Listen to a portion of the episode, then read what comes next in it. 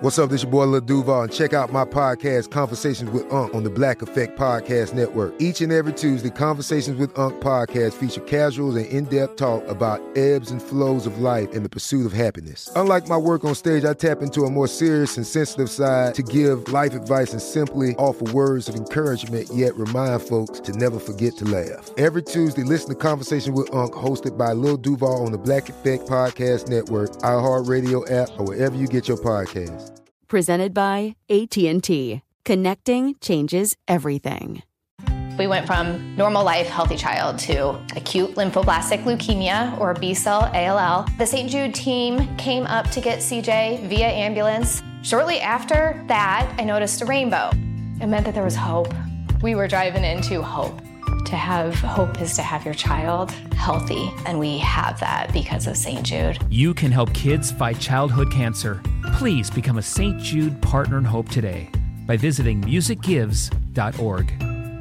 This episode is brought to you by Navy Federal Credit Union. At Navy Federal, it's been the mission to help the military community for over 90 years. And not just help them, but do everything to make sure they not only grow, but flourish. That's why Navy Federal Credit Union has all kinds of great savings and investment options like share certificates with sky high rates. So don't hesitate. Start growing your finances today with a variety of savings and investment options. Navy Federal Credit Union. Our members are the mission. Savings products insured by NCUA. Investment products are not insured, not obligations of Navy Federal and may lose value.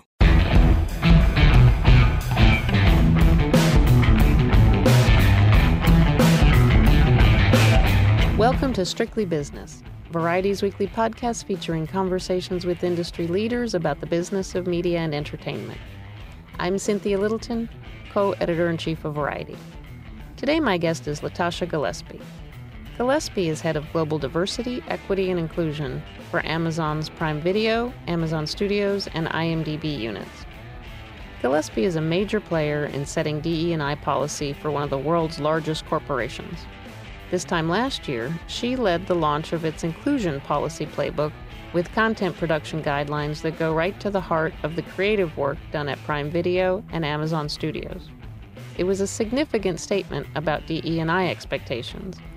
One year in, Gillespie says there is measurable progress in hiring, especially in low-profile areas like transportation and support services. The policy playbook is open to all to view online. That's important, Gillespie says, to ensure access to the playbook's large and growing database of BIPOC owned businesses, vendors, and creative talent, above and below the line. Gillespie has had a few frank conversations with producers as the company formalized its DE&I procedures around content. For a company that prides itself on being customer obsessed, as Gillespie explains, it's crucial that the people behind Amazon shows have the right lived experience to tell the stories that they do. Overall, she's been impressed at how many people she's encountered are committed to meaningful progress. Gillespie also shares her impressions about the entertainment business in general from the vantage point of a very different business. The Chicago native joined Amazon's corporate ranks in 2017 after a long career with machinery and equipment manufacturer Caterpillar. That's all coming up after this break. We went from normal life, healthy child to acute lymphoblastic leukemia or B cell ALL. The St. Jude team came up to get CJ via ambulance. Shortly after that, I noticed a rainbow. It meant that there was hope. We were driving into hope. To have hope is to have your child healthy, and we have that because of St. Jude. You can help kids fight childhood cancer. Please become a St. Jude Partner in Hope today by visiting musicgives.org. AI might be the most important new computer technology ever. It's storming every industry, and literally billions of dollars are being invested. So buckle up. The problem is that AI needs a lot of speed and processing power. So, how do you compete without costs spiraling out of control? It's time to upgrade to the next generation of the cloud Oracle Cloud Infrastructure, or OCI. OCI is a single platform for your infrastructure, database, application development, and AI needs. OCI has four to eight times the bandwidth of other clouds, offers one consistent price instead of variable regional pricing, and of course, nobody does data better than Oracle. So now you can train your AI models at twice the speed and less than half the cost of other clouds. If you want to do more and spend less like Uber, 8x8, and Databricks Mosaic, take a free test drive of OCI at oracle.com slash strategic. That's oracle.com slash strategic. oracle.com slash strategic.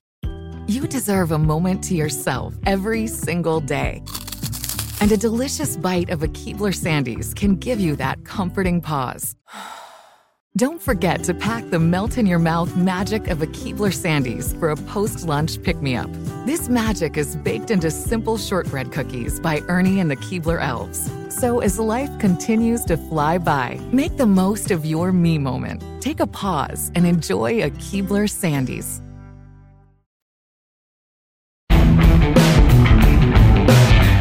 And we're back with Amazon's Latasha Gillespie. Latasha Gillespie, Head of Global Diversity, Equity, and Inclusion for Prime Video, Amazon Studios, and IMDb. Thank you so much for joining us today. Thank you, Cynthia, for having me. It's a pleasure to be here.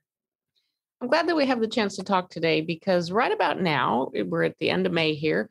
It has been just one year since Amazon unveiled its very expansive, what it calls its inclusive, what it calls its inclusion policy playbook. And it was a very thoughtful, very comprehensive series of guidelines and objectives to guide what every company in entertainment, what every content company on the planet has been dealing with is making sure that content looks like the audience it serves. And that can't be done without bringing in way opening up more pipelines, bringing in way more diversity of perspectives, backgrounds at all levels of the industry.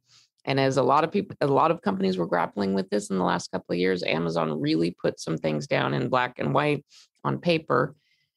It's and we, you know, we have covered that. We covered that extensively at the time. It's been one year. Tell us what some of the biggest takeaways from this process have been in the short time that it's that it's that you've really been formalizing it. You know, I appreciate the question because we, we have had some really interesting learnings in this first year. Um, you know, we expected, of course, that we would see some uptick, um, but we knew we weren't going to solve all the problems in one year. I think we've been pleasantly surprised with uh, what you can do with intentionality and and just by really being focused and giving people resources. I think is it's exceeded our expectation for year one.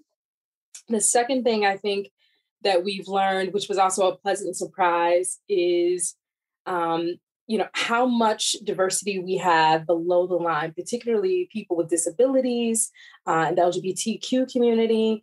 I don't know that that community, uh, the below the line community, if if that's been captured um, in a way that really gives uh, insight into the breadth and depth of diversity that's happening below, below the line and and I'm so pleased to see how many people from those communities are actually working on our sets every day. And like it's it's so encouraging um, and i'm so excited about that. But it's also making us smarter because we're thinking through things differently specifically around accessibility right? How do you make sure that everyone has the necessary tools to be productive in their role every day?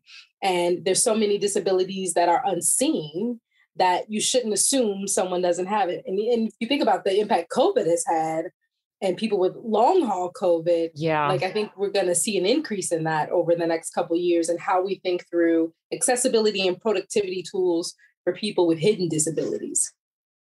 We see the stats every year when the guilds and industry institutions put out their diversity numbers, and yeah. it's still staggering. And we know that a lot of it is a pipeline, the pipeline to opportunity. The talent is there, but the pipeline. What have you done things? Have you taken steps to open those pipelines to bring more people into the mix to even be considered for those below the line roles, the the very junior rung roles, the executive roles, all all of the support systems? Have you taken steps to bring to just to open that pipeline? Absolutely, and I think uh, the one thing when I hear the word pipeline, I think people automatically think, um, you know, training programs and apprenticeships, which are super important and relevant, and we all should be engaged in doing those. But then there's also, you know, the shorter ramp pipeline. There are a lot of talented and trained people in the world today that just don't have access and exposure to our industry. Um, you, you think about simple things like, you know, someone to lead transportation on is said to be the head of transportation. Like how often are we going into local communities and looking for entre- entrepreneurs right. who have chauffeur companies, you, right, or car service companies, and and helping them understand how to get into our business. So I think there's when we talk about pipelines for us, it's about long term for sure, like Howard Entertainment, which is my pipeline program in its third year, where we are training HBCU students to be studio executives, mm-hmm. um, so that they understand the power of you know the, the green light power from a creative development standpoint from a marketing standpoint a pr standpoint finance standpoint a legal standpoint like helping them understand how you green light projects how you shepherd them through development to execution um, and making sure that you do it in in an authentic way right but then there's shorter pipelines that we're also working with with around identifying talented writers who we think have an amazing voice and they don't need to go through a diversity program. They just need to be hired. Right. We are seeing, I'm seeing in, in, uh, in a lot of industry sectors, a lot of programs that a lot have been identified that filmmakers, for example, that you can sometimes you get a lot of heat on that first film. You do everything, you max your credit cards, you make that first film, you get a festival splash.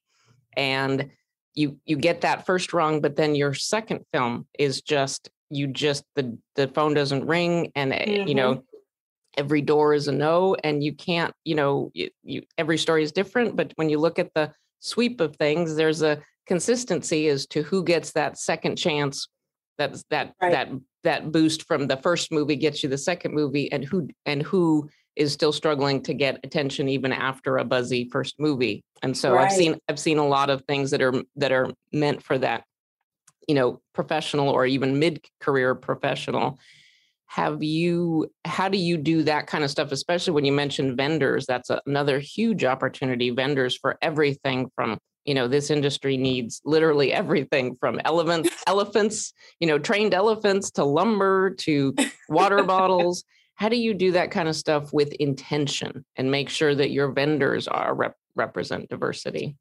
Yeah and that's the purpose of the playbook. So the policy you know really articulates you know here's what we based on the data that's available to us in terms of market availability and you know roles on television and film sets um, either above the line or below the line here's what we think good looks like right mm-hmm. here here are the ways in which we think we should be intentional about not causing harm through harmful stereotypes and tropes and right so we talk about that in the policy what good looks like but the playbook is meant to be a living breathing resource mm-hmm. so that as you're trying to accomplish the very um, specific aspects of the policy you have a resource in the playbook that helps walk you through how do i do that intentionally? How do i do that without creating harm? You know what vendors and partners are out there that i can tap into if i don't know how to do this particular thing I, yes i agree i should be hitting this number or i should be doing this thing on my on my show or my film but i don't know where to get started. So the playbook is meant to codify some of those resources mm-hmm. um, and help people with that. And it's one of the reasons you know people were surprised that we put it up on the website you know with no restrictions so we put it out there you don't have to put your email address in to mm-hmm. download it or anything like that. And the reason why we did that was because we understand that we one, we don't have all the answers. Right? right. Two, you know, we're not saying, you know, that we're the we don't ever get it wrong and we're the best at it. Like, no, we we made it public because it's a it's a mechanism to hold ourselves accountable. And then three, we're asking not only our creative partners, but our industry to like hold hands and do this with us. And oh yes, by the way, if you find a better way of doing, you know, any aspect of this policy or playbook, will you please share it back with us so that we can continually update it, you know, and we all can benefit from the learning. And so, you know, that's one way in which we're trying to to do this and just by making it open, you know, it, it not just open, but hopefully a little bit open source. An open so source, right?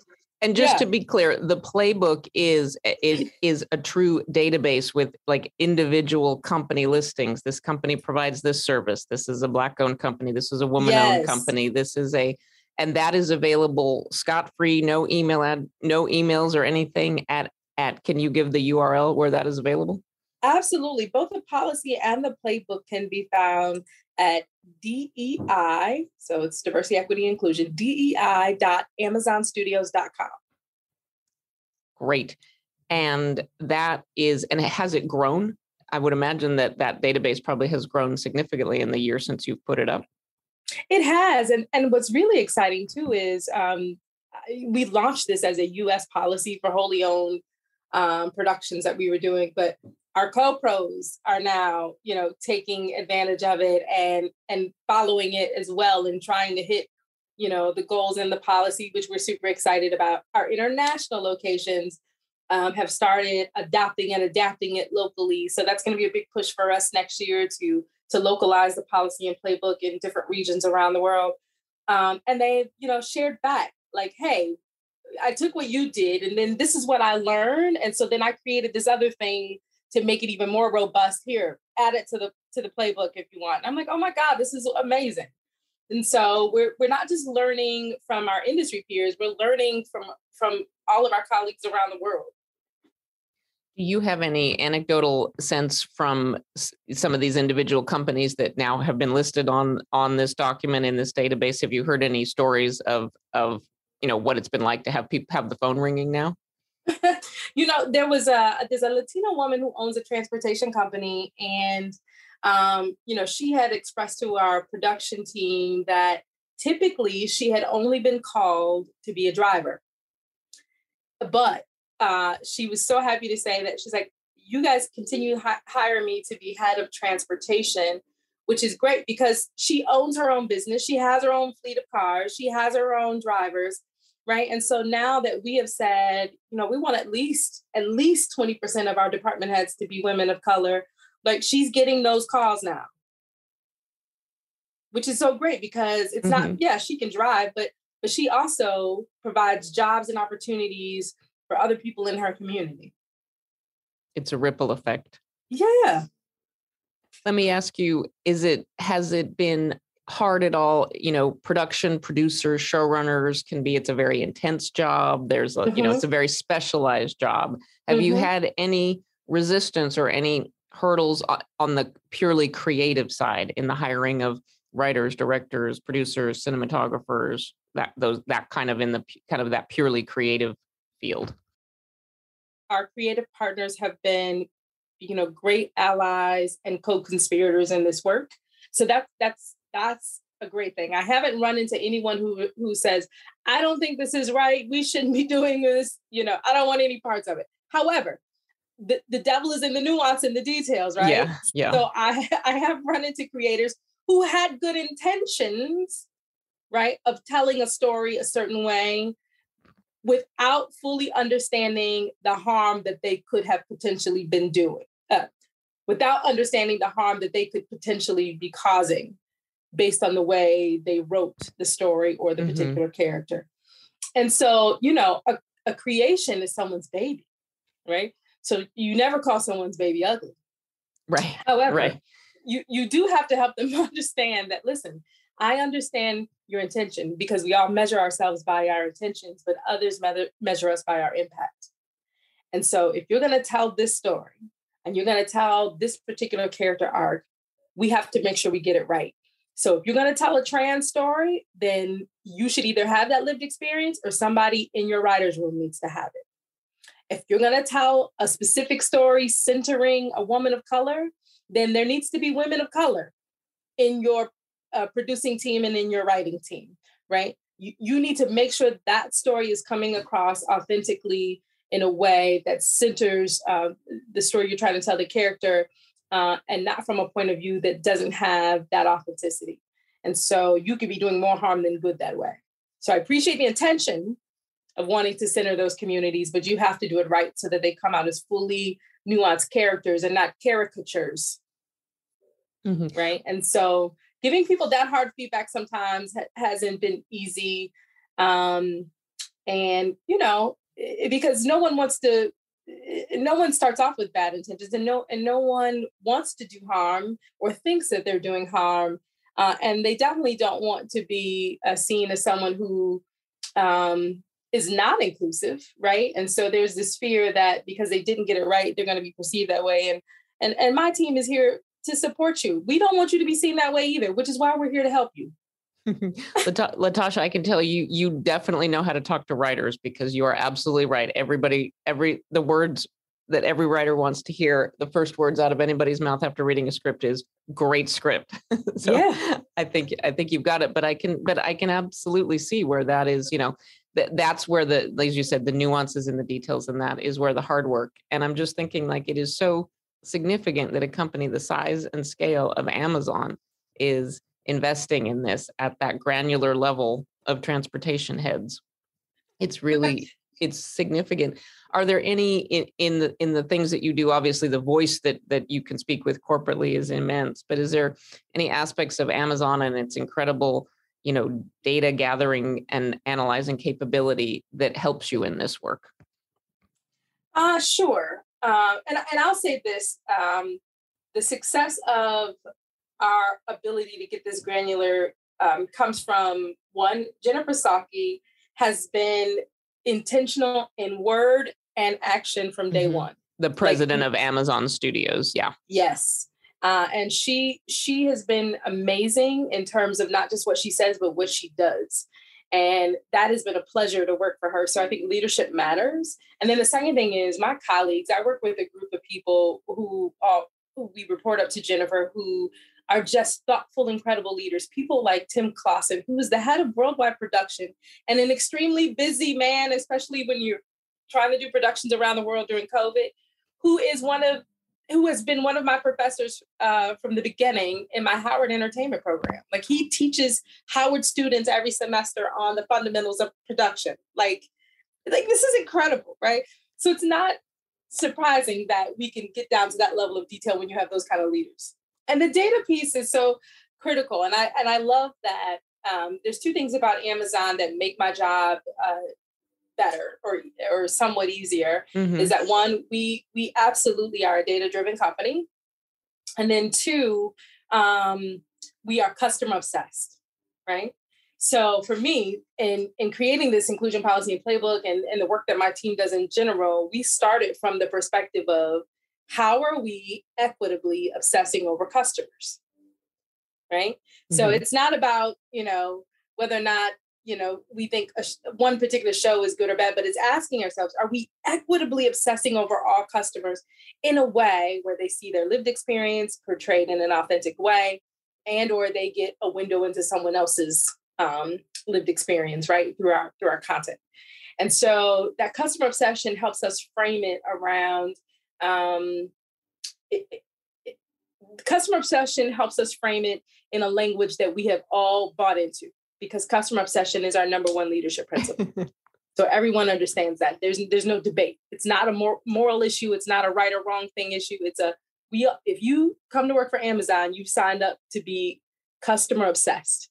And so that helps. And then the second part with the data then is we use the data to help us understand are we being customer obsessed? Like right. when you look at the numbers, like is it showing up?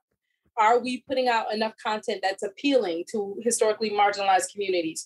Who are we empowering to tell those stories of historically marginalized communities? Because I think that's also very important. Um, right. And then who are we getting uh, to work on those stories, whether it's above the line or below the line, to make those stories come to life? And so the data you know, we men men lie, women lie, data doesn't. and do, are you able to see, you know, if you if you make gains in an area of, you know, representation or a different kind of storytelling, can you see does the data follow the content? Can you see an audience come to a show that that represents people that maybe weren't as circulating on the Amazon on the Prime platform as they were before? Yeah, we do have data that tells us when people come to the service for a show. We also have data that tells us like if people finish the show, right? And so, you know, and, and those kind of things are super helpful because what we're finding is when the content is very good and specific and authentic, it resonates far beyond that community. Marvelous Mrs. Maisel is a very good example of that. A yes. very Jewish show that a whole lot of people love and binge who are not Jewish. So, right? But everybody can kind of see their own family in her story or see their struggle to break out and follow their dream in her story. And I think the more that we lean into that authenticity, the more you see it resonate with global audiences. And I do mean global because I think some of our best shows are shows that, that weren't even created in the US, right? We have some great shows coming out of India, like Made in Heaven mm-hmm. and Paatal Lok, that are doing extremely well. September Mornings, uh, which is a Black trans woman's story, but it's actually not about her being a, a Black trans woman. It's about she finds out she has a kid who's 10 years old that she never knew existed, that uh, she fathered before her transition. Right. And so, like, it's just a compelling story that people, you know, get hooked on and binge watch. And so I think it's, it's those kind of things that um, actually, you know, make you so excited about how how that content is resonating with people around the world. Don't go anywhere. We'll be right back with more insights from Amazon's DE&I playbook after this break. We went from normal life, healthy child to acute lymphoblastic leukemia or B cell ALL. The St. Jude team came up to get CJ via ambulance. Shortly after that, I noticed a rainbow. It meant that there was hope. We were driving into hope. To have hope is to have your child healthy, and we have that because of St. Jude. You can help kids fight childhood cancer. Please become a St. Jude Partner in Hope today by visiting musicgives.org. You deserve a moment to yourself every single day. And a delicious bite of a Keebler Sandies can give you that comforting pause. Don't forget to pack the melt in your mouth magic of a Keebler Sandies for a post lunch pick me up. This magic is baked into simple shortbread cookies by Ernie and the Keebler Elves. So as life continues to fly by, make the most of your me moment. Take a pause and enjoy a Keebler Sandies. Like many of us, you might think identity theft will never happen to you. But consider this. There's a new identity theft victim every three seconds in the U.S. That's over 15 million people by the end of this year, equal to the populations of New York, Los Angeles, and Chicago combined.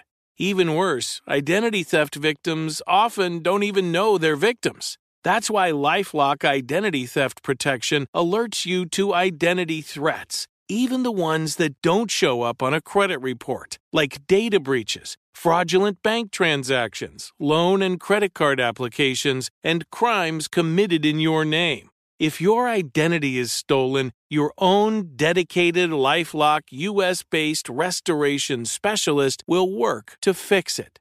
Lifelock protects you in ways that you simply can't on your own. Join now and save up to 25% your first year at lifelock.com slash iHeart. That's lifelock.com slash iHeart to save up to 25%.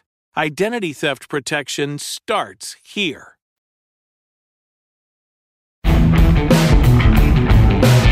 And we're back with more from Amazon executive Latasha Gillespie.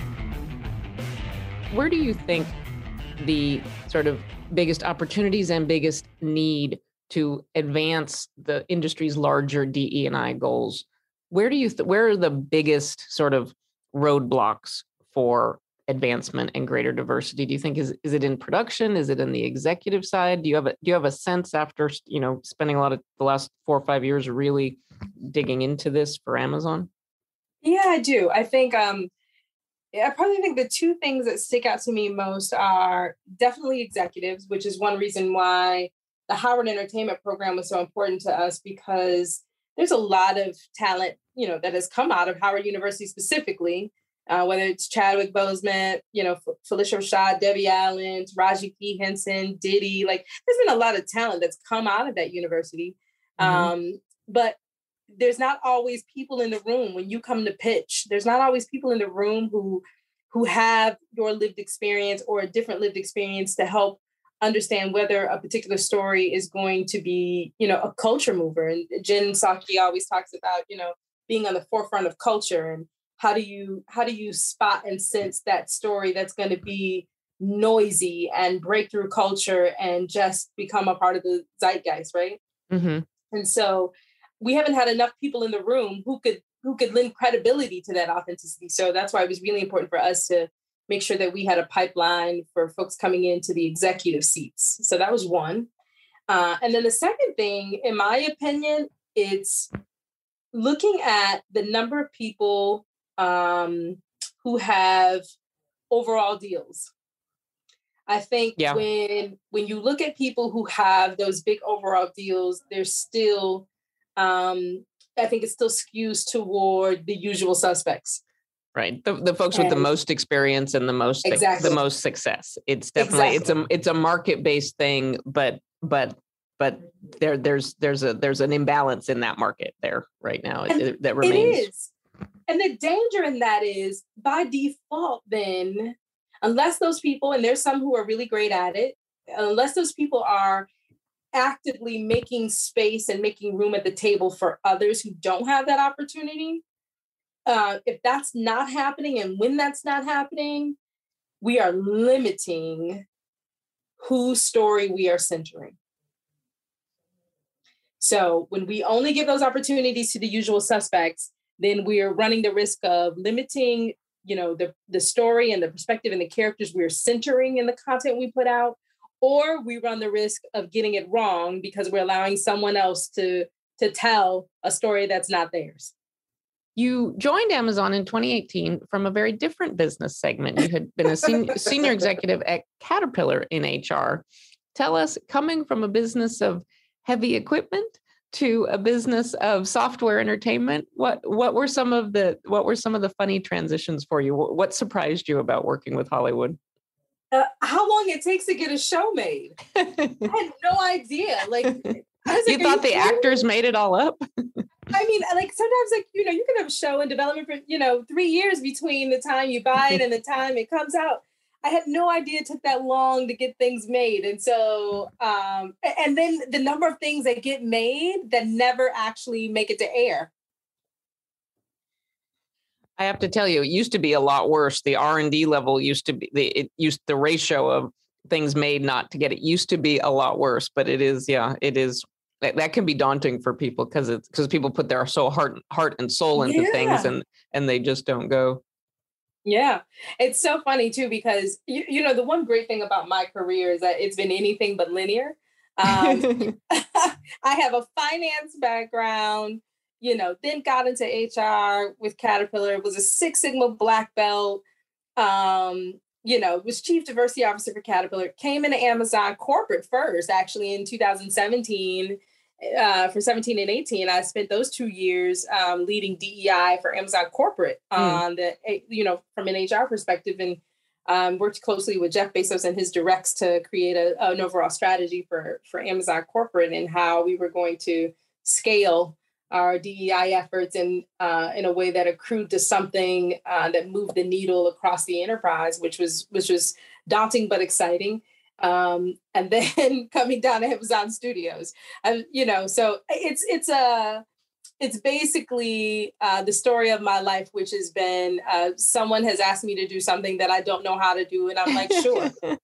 uh, so I, uh, I, you know, I'm very honest about what I'm good at and what I'm not, what I know and what I don't, and then you know, and then lean into the yes because i'm always giving advice to other people. If you're not living life on the edge then you're taking up too much space.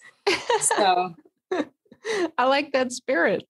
Yeah. That's awesome. Um, let me take a take a step back now even from that and tell us tell us what was your path going into the business world? Where did you grow up i grew up uh, in chicago area so I'm a Midwest girl, grew up outside Chicago, um, you know, went to school in Illinois. And then, you know, with a, and I remember like I was first generation college. So my dad was like, you know, go to school and get a degree that, you know, you can get actually get a job. Cause I probably would not have chosen finance, but I had one of those fathers. So, and, uh, and I, and I did, I chose finance partly because uh, I felt like it gave me a science and a discipline, if you will. Um, in, in, all of the business. I think I started off as a management major, and I was like, "Oh, this is too general. I need a, I need a, I need a, I need a, a science." And so then I, I, I moved to finance, which was great. And you know, I think about that. I was, I was reflecting on that this week about how everything in life is preparation for the next. Right, right. And I had no idea that those days in finance would help me be this comfortable with numbers and understanding how they drive television and film consumption. Wouldn't be um, better training for the TV of today for sure. Right? Exactly. And then, or how all of my HR days um, would come back to play, whether it was starting the first diversity recruiting function for Caterpillar or living in Singapore, where uh, I, I, led HR for Africa, Middle East, Russia, and Asia Pacific. So, like, just you know, that natural curiosity I have around learning around, being around, um, and just uh, just immersing myself into other cultures, right? And how that has you know benefited me in this role as I go around the world and work with our local originals teams um, you know, to help, you know, roll out what we feel is, you know, our inclusion policy and standards in those parts of the world and how we help um, the writers that we're doing business with in territories where we're starting with understand the importance of diversity, whatever that looks like on a local level, um, incorporating that into their writers' room. So like all of these things have just like come full circle.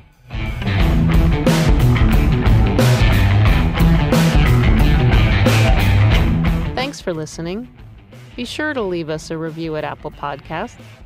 Then go to Variety to sign up for the Strictly Business newsletter. And definitely don't forget to tune in next week for another episode of Strictly Business.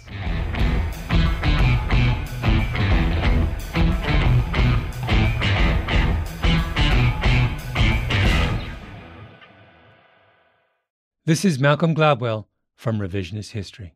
eBay Motors is here for the ride. With some elbow grease, fresh installs, and a whole lot of love, you transformed 100,000 miles and a body full of rust into a drive that's all your own. Brake kits, LED headlights, whatever you need, eBay Motors has it. And with eBay Guaranteed Fit, it's guaranteed to fit your ride the first time, every time, or your money back. Plus, at these prices, you're burning rubber, not cash. Keep your ride or die alive at ebaymotors.com Eligible items only, exclusions apply. We went from normal life, healthy child to acute lymphoblastic leukemia or B cell ALL. The St. Jude team came up to get CJ via ambulance. Shortly after that, I noticed a rainbow. It meant that there was hope. We were driving into hope. To have hope is to have your child healthy, and we have that because of St. Jude. You can help kids fight childhood cancer. Please become a St. Jude Partner in Hope today by visiting musicgives.org. There are choices that can change your life. Like the choice to start routine colorectal cancer screening at age 45. It's one of the most common cancers for women and men, and it doesn't always have symptoms. But there's good news. Routine screening can catch colorectal cancer early and even prevent it. And there's even better news. You have screening options. Make the choice to put your health first. Talk to your doctor about your screening options or Visit cdc.gov slash screen for life for more information.